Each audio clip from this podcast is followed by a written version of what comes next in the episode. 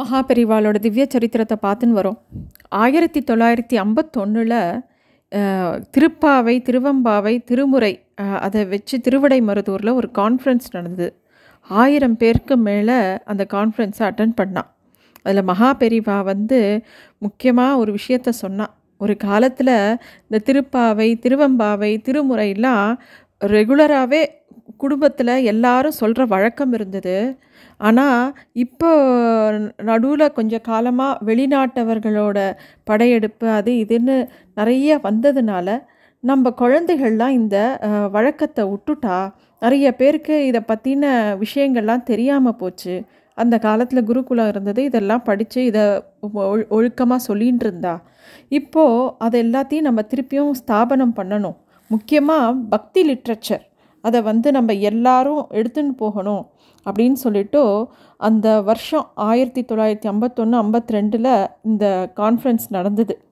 அப்போது பெரிவா வந்து இதை பற்றின இதோட மகிமையை பற்றி இந்த பாசுரங்களோட பற்றின எல்லா விஷயங்களும் எடுத்து சொன்னான் இதை வந்து எல்லா இடத்துலையும் குழந்தைகளுக்கு நிறைய பரிசு போட்டி வச்சு எல்லாரும் இதை சொல்ல வைக்கணும் எல்லாரும் பாடம் பண்ண வைக்கணும் அப்படின்னு சொன்னான் இந்த திருவிசைநல்லூர் வந்து இந்த திருவிடை மருதூர் பக்கத்தில் தான் இருக்குது இந்த திருவிசை நல்லூர் அப்படின்னாலே நமக்கு ஒரு மகானை பற்றின ஞாபகம் வரும்.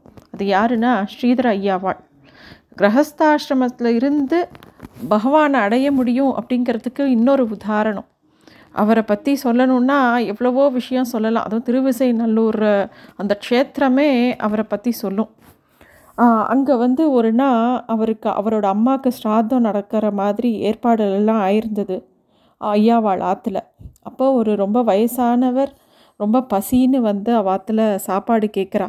ஐயாவாளுக்கு பொருட்களை எந்த சாப்பாடாக பிராமணாளுக்காக பண்ணி வச்சுருந்தாரோ அதை அப்படியே கொண்டு போய் அவளுக்கு அந்த ஏழைக்கு கொடுக்குறார். அவனும் சாப்பிட்டுடுறான். அப்போது அங்கே வந்திருந்த அந்த திவசத்தை பண்ணி வைக்கிறதுக்காக வந்திருந்தவா அத்தனை பேரும் ஒத்துக்கலை ஸ்ரார்த்தம் பண்ணி வைக்க மாட்டோம் அப்படின்னு சொல்கிறா ஐயா அவள் எவ்வளோ கேட்டும் அவள் ஒத்துக்கலை. நீ போய் கங்கையில் குளிச்சுட்டு வா அப்போ தான் நீ திருப்பியும் இந்த சம்ஸ்காரத்தை பண்ணலாம் அப்படின்னு எல்லாரும் கேலி பண்ணுறா ஐயா அவள் அங்கேயே உட்காந்துக்கிறார் கங்கையை மனசில் நினச்சிட்டு எட்டு ஸ்லோகம் கங்காஷ்டகம் அப்படின்னு பண்ணுறார் அதை பண்ணும்போது அப்படியே அவ்வாத்து கிணத்துல அப்படியே ஜலம் பிரவாகமாக வருது. கங்கையே பிரவாகமாக வருது. அது அப்படியே வழிஞ்சு அந்த ஊர் முழுக்க கங்கை வருது. அப்போ தான் அவர் யார் எப்பேற்பட்ட மகான் அப்படின்னு அந்த ஊரில் இருக்கிறவா எல்லாருக்கும் தெரியறது.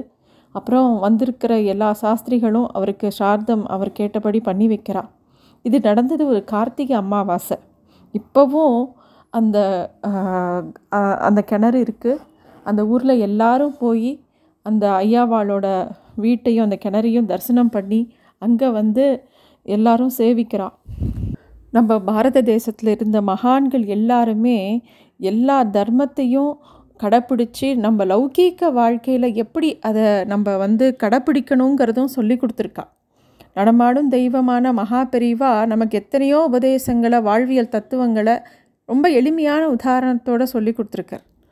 ஒரு ஒருத்தரை நல்வழிப்படுத்தணுன்னா அந்த உரிமையும் கடமையும் அவளை பெற்றவாளுக்கு எவ்வளோ இருக்கோ அதை விட குருவுக்கு ஆச்சாரியனுக்கு அதிகமாக இருக்கும். அவ அவள் வந்து அதுக்குண்டான விஷயத்தை நமக்கு சொல்லி கொடுப்பாள் ஒரு சமயம் மகாபெரிவாட்ட ஒரு குடும்பம் வந்தது. ஒரு சாதாரண பிரச்சனை தான். ஆனால் அது வந்து அவளுக்குள்ளே அது ஒரு பிரளயத்திலேயே கொண்டு வந்திருந்தது. கேரளத்தில் இருக்கிற ரெண்டு சகோதரர்கள் அதில் பெரிய அண்ணா வந்திருக்கார். அவர் மனைவியோட பெரியவா கிட்ட ரொம்ப துக்கமாக பேசுகிறார் இந்த மாதிரி எனக்கு வந்து எனக்கும் என் தம்பிக்கும் தகராறு. என் தம்பிக்கு ஏதோ நான் பண்ணுறதெல்லாம் பிடிக்கலன்னு சொல்லி சொத்தை பிரிக்கணும்னு சொல்கிறான் பரபர பரம்பரை பரம்பரையாக வந்த வழி வழியாக வந்த சொத்துக்கள். இன்னும் இப்போ அவன் பிரிக்கணும்னு அவன் கேட்குறான் அவன் ஒரு பிடிவாதக்காரன். எவ்வளோ சொல்லியும் கேட்கல அதனால் இப்போ என்ன பண்ணுறதுன்னு தெரியல பெரியவா. நீங்கள் தான் வந்து எங்கள் குடும்பத்துக்கே குரு. உங்கள் உங்களை சேவிக்காமல் நாங்கள் எதுவுமே பண்ண மாட்டோம். எனக்கு என்ன பண்ணுறதுன்னு தெரியல. கோர்ட்டுக்கு போக போகிறானா அவன்? நானும் சரின்னு எல்லாத்துக்கும் தயாராகிட்டேன் பிரித்து கொடுக்கணுங்கிற முடிவுக்கு வந்துட்டேன். அதுக்கு முன்னாடி உங்களை தரிசனம் பண்ணிட்டு போகணும்னு வந்திருக்கேன் அப்படின்னு சொல்லி பெரியவாளை சேவிக்கிறான். ஆனால் அவர் பேசும்போது அவர்கிட்ட ச கொஞ்சம் கூட சொரத்தே இல்லை. இதெல்லாம் சொல்கிறா அவருக்கு ரொம்ப துக்கமாக இருக்குன்னு பெரியவாளுக்கு புரிஞ்சுது. கொஞ்ச நேரம் அமைதியாக எல்லாம் கேட்டுட்டார் பெரியவா கேட்குறார் நீ என்ன நினைக்கிற? அவனுக்கு சரிசமமாக பிரித்து கொடுக்கணும்னு நினைக்கிறியா இல்லையான்னு கேட்குறார் ஆமாம் எல்லாத்தையும் சரிசமமாக அவனுக்கு பிரித்து கொடுத்துடணும்னு நினைக்கிறேன். அப்படி நான் நினச்சா கூட அவன் அதுக்கு மேலேயும் கேஸ் போடுவேன்னு பேசின்னு இருக்கான். எனக்கு என்ன பண்ணுறதுன்னு தெரியல அப்படின்னு அந்த கேரளத்து மனுஷர் அவர் சொல்கிறார் இப்போ பெரியவா சொல்கிறா சரி நீங்கள் கோர்ட்டுன்னு போனால் நீங்கள் வக்கீலுக்கு நீ ஃபீஸ் கொடுக்கணும்ல? அப்படின்னு கேட்குறார் ஆமாம் நான் ஃபீஸ் கொடுக்கணும் அப்படிங்கிறார். அவனும் ஃபீஸ் கொடுக்கணும்ல. அப்படி ஆமாம் அவன் தரப்பு வக்கீலுக்கு அவன் ஃபீஸ் கொடுப்பான். என் தரப்பு வக்கீலுக்கு நான் ஃபீஸ் கொடுப்பேன் அப்படின்னு இவர் சொல்கிறார் அப்புறமா சப்போஸ் அதில் வந்து நீ தான் ஜெயிப்ப அப்படிங்கிறதும் இல்லை இல்லையா? அப்படிங்கிறார். ஆமாம் அப்படிலாம் கிடையாது. யார் வேணால் ஜெயிக்கலாம் அப்படிங்கிறார். சரி நீயே ஜெயிச்சிட்டேன்னு வச்சுக்கோ. அதுக்கப்புறம் உன் தம்பி சும்மா விடுவானா? அதுக்கப்புறமா மேல்கோட்டுக்கு போக மாட்டானா? அப்படின்னு கேட்குறார் பெரியவா. கண்டிப்பாக போவான் பெரியவா. அவனுக்கு இருக்கிற குணத்துக்கு பிடிவாத குணத்துக்கு கண்டிப்பாக மேல்கோட்டுக்கு போவான் அப்படிங்கிறார். ஸோ இதெல்லாம் நடக்கும்போது ஊர் உலகத்தில் எல்லாருக்கும் இந்த விஷயம் தெரிஞ்சிடும் இல்லையா? அப்படின்னு அதையும் கேட்குறார் பெரியவா. ஆமாம் தெரிஞ்சிடும் அப்படின்னோடனே ஸோ இத்தனை வருஷமாக ஆத்தை பற்றி அவ அந்த குடும்பத்தை பற்றின இருந்த மரியாதை எல்லாமே எல்லாருக்கும் தெரிஞ்சு போயிடும் இல்லையா? அப்படின்னு பெரியவா ஒவ்வொரு விஷயமாக கேட்குறார். அதாவது பெரியவா வந்து ஒரு கோர்ட் எப்படி நடக்கும் அப்படிங்கிற விஷயத்த ரொம்ப தெளிவாக ஒன்று ஒன்றா கேட்குறார். கடைசியில் நீயும் அனுபவிக்காமல் அந்த சொத்தை உங்கள் தம்பியும் அனுபவிக்காமல் ரிசீவர்னு ஒருத்தரை போடுவா கோர்ட்டில் அதை அப்பாயின்மெண்ட் பண்ணிடுவாளே அப்படின்னு கேட்குறான் ஆச்சரியமாக இருக்குது ஏன்னா இ- மகானுக்கு தெரியாத விஷயமே கிடையாது. நம்ம எல்லாருமே என்ன நினச்சிட்டு இருக்கோம்? இந்த மாதிரி சந்நியாசம் வாங்கிட்டு இந்த மாதிரி மடத்தில் இருக்கிறவா பெரியவா எல்லாருக்குமே வந்து லௌகிக விஷயம் ரொம்ப தெரியாதோ அப்படின்னு நினச்சிப்போம். ஆனால் இந்த மகான் அப்பேற்பட்டவர் கிடையாது. முசிறி பக்கத்தில் இருக்கிற மகேந்திர மங்கலத்தில் இவருக்கு பாடம் சொல்லி கொடுத்துருந்தா நிறையா பேர். இவர் சின்னவராக இருக்கும்போது அங்கே தான் இவருக்கு வந்து பால பாடங்கள்லாம் நடந்தது. அப்போ பாடம் புகட்டின ஆசிரியர்கள்லாம் சொல்லுவாங்க இந்த புள்ள என்ன எப்போ பாரு பாடங்கள்லாம் கவனிக்கிறதே இல்லையா? விளையாட்டாகவே இருக்கானே? அப்படின்னு சொல்லுவாராம். அது ஒரு சமயம் இவர் காதில் விழுந்தது. மகாபெரிவா சிறுவனாக இருக்கும்போது அவர் யார் சொன்னது? நான் பாடங்களை கவனிக்கலன்னு நீங்கள் கேட்டு நீங்கள் சொல்லி கொடுத்தது எல்லாத்தையும் சொல்கிறேன்னு கடகடன்னு எல்லாத்தையும் அப்படியே ஒப்பிச்சாராம். அது மட்டும் இல்லாமல் ஒரு சமயம் விமான நிலையத்துக்கு போகும்போது பெரியவா அந்த விமானத்தோட செயல்பாட்டை பற்றி ரொம்ப தெளிவாக அந்த பைலட் கிட்ட பேசினாராம்.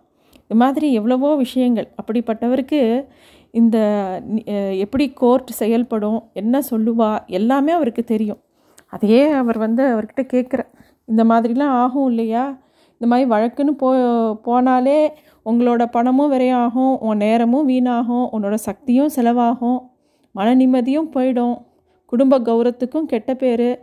பரவாயில்லையா? இதுக்கெலாம் தயாராக இருக்கியா? அப்படின்னு கேட்குறார் அவருக்கு என்ன பண்ணுறதுனே தெரியல. இவர் இப்- இதெல்லாம் பெரியவா கேட்க கேட்க அவருக்கு இன்னும் பயம் ஜாஸ்தியாக வருது அந்த கேரள பக்தருக்கு. மகாபெரிவால் அப்படியே பார்த்துட்டே இருக்க பெரியவா இவ்வளோ கூர்மையாக கேட்குறாருன்னா இதுக்குண்டான பதிலையும் பெரியவா தானே சொல்லணும் அப்படிங்கிற மாதிரி ஏக்கமாக பெரியவாளையே பார்த்துட்டுருக்கார் அவர் பெரியவாளை பார்த்து சொல்கிறாரு நீங்கள் சொல்கிறது எல்லாம் சத்தியம். நீங்கள் சொல்கிற மாதிரி தான் நடக்கும். அது மட்டும் இல்லை குடும்ப பேர் கெட்டு போகும். எங்களால் எப்படி அதெல்லாம் தாங்கிக்க முடியும்னு தெரியல அப்படின்னு சொல்கிறார் அதுக்கு பெரியவா சொல்கிறா அண்ணன் தம்பிங்கிற உறவு எப்படி? ஏதோ மனஸ்தாபில் ஸ்தாபத்தில் பிரிஞ்சால் அது நிரந்தரமாக பிரிஞ்சிடுற உறவா அது? நீயும் கூட பிறந்தவனும் இப்- சண்டை போட்டுக்கிறேன். அது ஒரு தற்காலிகமான சண்டை தான். அதுக்காக கோர்ட் வரைக்கும் போகிறதா அப்படின்னு சொல்லி அவ பெரிவா கேட்குறா அந்த கேரள பக்தருக்கு என்ன பதில் சொல்கிறதுன்னு தெரியல. கண் கலங்கி அழ- அழுக வந்துருத்து. என்ன பண்ணுறதுன்னு தெரியலையே பெரியவா நீங்கள் என்ன சொல்கிறீங்களோ அதுபடியே நான் பண்ணுறேன் நான் என்ன பண்ணட்டும் சொல்லுங்கோ அப்படின்னு அவர் கேட்குறார் அப்போ பெரியவா சொல்கிறா நீயும் உன்னோட ஆத்துக்காரியும் என்ன பண்ணுறேன்னா நடந்ததை எல்லாத்தையும் மறந்துட்டு உன் தம்பியோட கிரகத்துக்கு புன்னகையோட போங்கோ. போகும்போது நம்ம வேண்டிய வாளுக்கு நமக்கு ரொம்ப பிடிச்ச வாளுக்கு என்னெல்லாம் வாங்கிட்டு போகுமோ நிறைய பழங்கள் புஷ்பங்கள் எல்லாம் வாங்கிட்டு போங்கோ. பழம் பூ மட்டும் பூ பழம் அதெல்லாம் மட்டும் வாங்கிட்டு போகிறது மட்டும் கிடையாது. நல்லா சிரித்த முகத்தோட சந்தோஷமாக போங்கோ. போயிட்டு அவள்கிட்ட நீங்கள் உங்களை பார்த்த உடனே உன் தம்பி கண்டிப்பாக வாங்கோன்னு கூப்பிடுவான். அவள் ஆத்துக்காரையும் யார் வந்திருக்கா பாருன்னு சொல்லுவான். அப்போ அது எல்லாத்தையும் கொடுத்துட்டு என்னடா இது? உனக்கும் எனக்கும் என்ன பிரச்சனை? உனக்கு என்ன வேணுமோ எடுத்துக்கோ. எல்லா சொத்தும் உன்கிட்ட இருந்தால் என்ன? என்கிட்ட இருந்தால் என்ன? நம்ம ரெண்டு பேரும் கூட பிறந்தவா இல்லையா?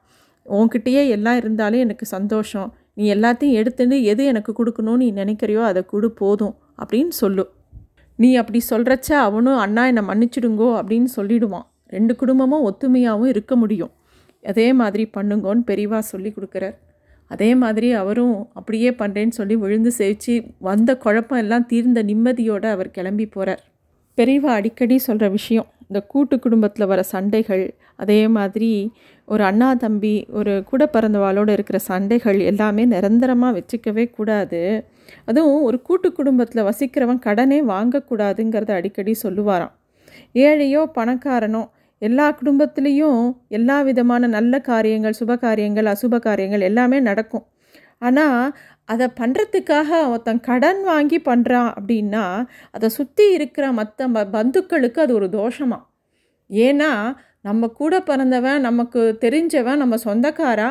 அவன் வந்து கஷ்டப்படுறத பார்த்துட்டு நம்ம இருக்கக்கூடாது. நம்மளால் முடிஞ்ச பொருளுதவியை கண்டிப்பாக பண்ணணும்னு பெரியவா அடிக்கடி எல்லா இடத்துலையும் சொல்லுவாளாம். ஏதோ நம்ம டொனேஷன் கொடுக்குறோம் பரோபகாரம் பண்ணுறோன்னு சொல்லி எத்தனையோ இடங்களுக்கு என்னெல்லாமோ கொடுப்போம்.